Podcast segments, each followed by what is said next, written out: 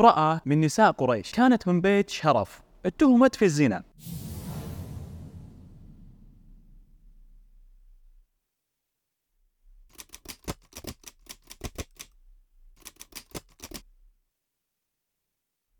السلام عليكم ورحمة الله وبركاته. حياكم الله جميعا في ثالث حلقاتنا في برنامجكم برنامج عصور والمقدم من قناة تيليباثي نتكلم معكم اليوم عن قصة من قصص الجاهلية. القصة هذه لامرأة من نساء قريش. اتهمت في عرضها. المرأة هذه كانت من بيت شرف من بيت فخر أبوها عتبة أبو الربيعة سيد من سادات قريش يعني من كبار السادات المطاعين في قريش. لكن المرأة هذه اتهمت في عرضها. هند بنت عتبة أبو الربيعة. كانت هند في يوم من الأيام زوجة للفاكهة بن المغيرة. الفاكهة بن المغيرة كان من شباب قريش والكرماء. كان له بيت ضيافة مفتوح للناس. يوم من الأيام كان بيته فاضي ما عنده أحد فكان جالس هو وهند بنت عتبة. الفاكهة طلع له انه يطلع من البيت الغرض من الاغراض وهو راجع كان في رجل ممن يسير على الفاكهة بن المغيرة. الرجل هذا لما دخل شاف هند بنت عتبة لحالها وكانت نايمة. طلع الرجال هذا على قدوم الفاكهة بن المغيرة. فشافه طالع من البيت. فدخل فإذا هند نايمة. فهنا شك في زوجته. شك في هند بنت عتبة في الربيع. فجاء وضربها برجله. فقامت قال من هذا اللي كان عندك؟ فقالت من؟ تو انتبهت. نبهتني. أنت اللي صحيتني من النوم. شو اللي صاير؟ قال قومي والحقي بأهلك. قامت هند. ما تدري وش القصة. رجلها يتهمها ويتهمها بعرضه. ما هو أمر سهل. وهند كانت من شريفات مكة. ما كانت امرأة عادية. فراحت هند ودخلت على أبوها عتبة بن ربيعة تشكي له الحال. الأمر ما وقف على بيت الفاكهة. وبيت عتبة بن ربيعة استمر الأمر هذا وانتشر في مكة. الناس تتكلم في عرض هند بنت عتبة. وعتبة تضايق من الموضوع هذا. سيد من سادات قريش وبنته يتحدث عنها الناس بالأمر هذا. فجاء ودخل على هند. فقال يا هند الموضوع بيني وبينك. الرجال هذا يقصد الفاكهة بالمغيرة. اللي يتكلم عنك بالسوء هو صادق. صارحيني هو صادق. أدس له من يقتله فينقطع الخبر. خلاص نفتك منه. أو إذا كان كاذب نتحاكم معه عند كاهن من كهان اليمن. وكان عادتهم في الجاهلية أنهم يتحاكمون إلى الكهان. فقالت والله يا أبتي ما عهدت علي سوء فكيف آتي الأمر المنكر هذا؟ وكان قريش حتى وهم كفار ينكرون أمر الزنا. فقالت ما عهدتني على الأمر هذا كيف آتي أمر منكر؟ فقال عتبة إذا نتحاكم إلى الكاهن. فراح عتبة بن ربيعة إلى الفاكهة فقال أنا رميت بنتي بالأمر السيء هذا لكن أنا بحاكم على كاهن من كهان اليمن.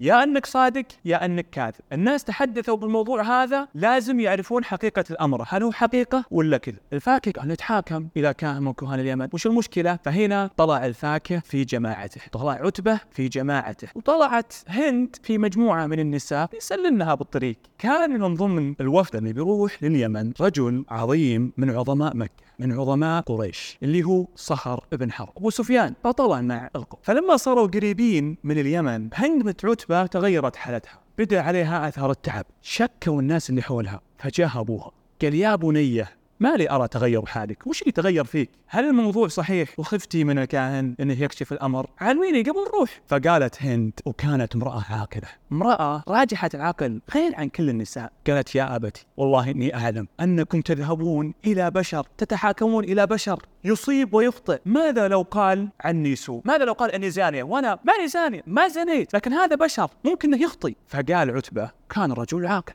قال أنا أختبر الكاهن قبل أنه يحكم عليك. فدعا بفرسه فأدلى ذكره فوضع حبة بر في ذكره وعقد عليه.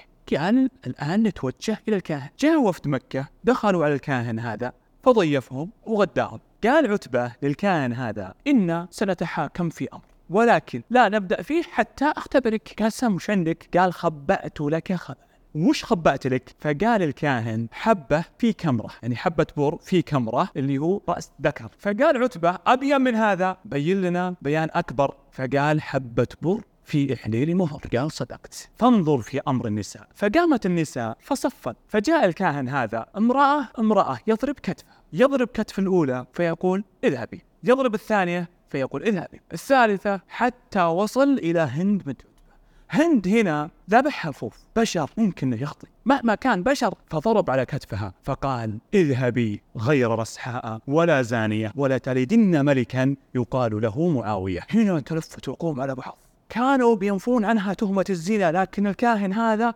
بشرها في بشارة. قال ولتلدن ملكا يقال له معاوية. كان من أشد الناس الموجودين هنا؟ الفاكهة بن المغيرة زوجها. لكن زوجها الأول مش زوجها اللحظة هذه. جاء ومسك يدها. زوجتي أم ملك بيجي. لكن هند شريفة بنت شريف بنت أشرف. نفضت يدها من يده وقالت لست بزوج لي بعد اليوم. وهجرته أساسا عتبه بن ربيعه ما يرضى أن هذا اللي قذف بنته إنها تستمر معه، لكن هند من الوهلة الأولى نفضت يدها وبانت منه، طلقها. رجعوا إلى مكة، كان من ضمن الوفد. قلنا رجل عظيم من عظماء مكة، رجل يحب الفخر اللي هو صخر بن حرب ابو سفيان، فتقدم لخطبتها من عتبة بن ربيعه، ورجل مثل عتبة ما يرد رجل عظيم من عظماء قريش اللي هو أبو سفيان صخر بن حرب، فزوجه من ابنته هند بنت عتبة، فأنجب أبو سفيان من هند الغلام الذكي الفطين اللي صار داهية من دهاة العرب معاوية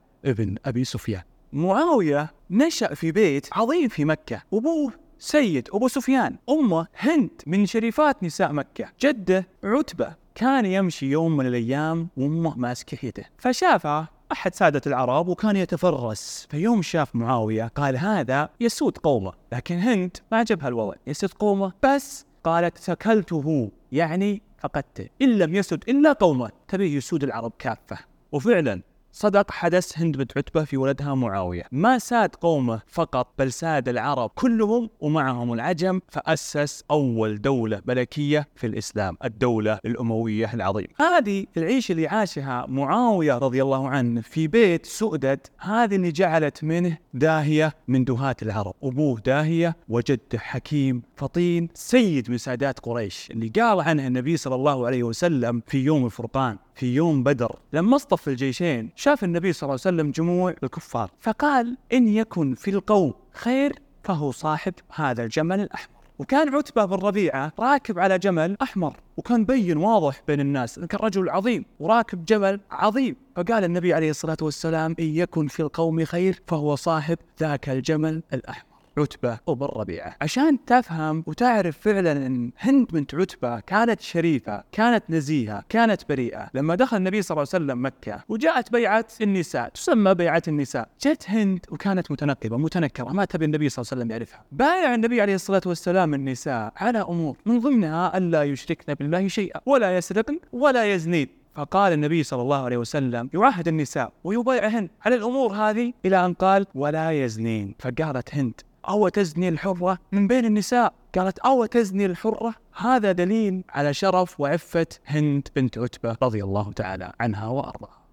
وختاما نكون وصلنا معكم إلى نهاية حلقتنا لهذا اليوم. في برنامجكم برنامج عصور والمقدم من قناة تيليباثي ولمشاهدة الحلقات القادمة أدعوكم للاشتراك في قناة تيليباثي وختاما أشكركم أنا على استماعكم وأستودعكم الله وفي أمان الله.